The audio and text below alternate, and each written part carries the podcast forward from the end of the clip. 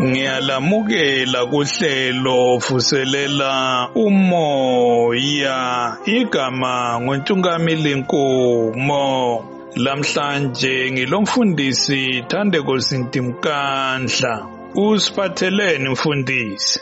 Kumagumbi amane omhlaba ngiyalibingelela lonke bantu benkosi bazalwana abathandekayo. Ngitshilo-ke kuleyana iviki ngathi sizake siqhubeke ngendaba kasimoni. Lenkohlakalo yakhe yokucabanga ukubana angathenga amandla kamoya ngobana engazwisisi ngobuphukuphuku langobuthutha bakhe. Namhlanje siza kukha njalo eh endabeni yezenzo zabapostoli kumbe imisebenzi eh yabapostoli. Sizaqala ke khonapha kuvesi 20 siye kuma ku-22 kubaleka kanje. Kepha upetro wathi kuye isiliva lakho malibhubhe kanye nawe ngokuba uthi isipho sikankulunkulu singathengwa ngemali.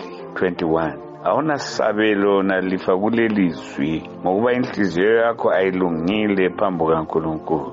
22 ngakho-ke phenduka kulobubi bakho unxuse enkosini ingabe ungathethelelwa yini isizindlo senhliziyo yakho. Lapha-ke upetro uchasisela usimoni ndini ukuthi akhohlwa phinde nxa ecabanga ukuthi amandla kamoya angawathenga ngemadlana le ayelayo. Ngobana uthi upetro gagagasi umtshela kahle uthi kuye isiliva lakho malibhubhe kanye nawe. Lawe lokhu olakho kuza kufa lawe. Kuhambise lapho kumele uye khona. Ngokubana nxa ucabanga ukuthi inotho yakho isikhundla sakho ingabe ligolide ingabe ngama-diamonds ingabe yini ingabe yimfuyo bani olayo? Sengitsho lemfundo ongaba layo. Eh kayikusizi ngalutho. Ngobana upetro uthi wena muntu onjalo awulasabelo nalifa kuleli lizwi likankulunkulu abantu kumele balungise izinhliziyo zabo phambi kukankulunkulu. Uthi upetro eyitshela lindoda uthi ngakho-ke phenduka kulobu bubi bakho. Unxuse enkosini ingabe ungathethelelwa yini isono senhliziyo yakho. Bazalwana abathandekayo baningi abantu abakhutha isipho sikamoya oyingcwele abasikhutha ngobana belububi enhliziyweni yabo. Eh ububi siyabubona busizungezile. Siyabuzwa ngendlebe sibubone ngamehlo sibuzwe ngenhliziyo. Obunye size sibuzwe lasenyameni zethu. Ububi obukhona enhlizweni zabantu. Okumele ngamunye ngamunye siphenduke. Leli lizwi likhuluma kimi likhuluma lakuzibani kalikhethi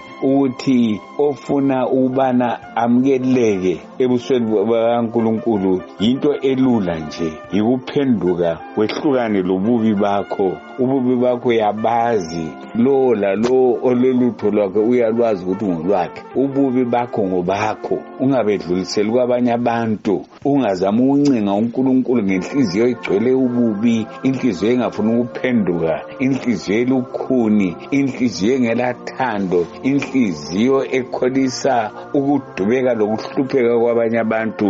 Ingazake uwuthole umoya oyingcwele. Umoya oyingcwele kawuhambisani lenhliziyo egcwele ububi. Nxa inhliziyo yakho imbi phenduka ebubini lobo ukhafulele phansi. Unkulunkulu uzakuzwela. Akunike-ke umoya wakho oyingcwele ozakwenza uqalise ukuhamba ngonyawo olutsha. Ngiyaloyisa ngiyakhuleka. Baba thixo oyingcwele sicela ubana inhliziyo zethu ziphume ebubini samukele umoya oyingcwele. Amen.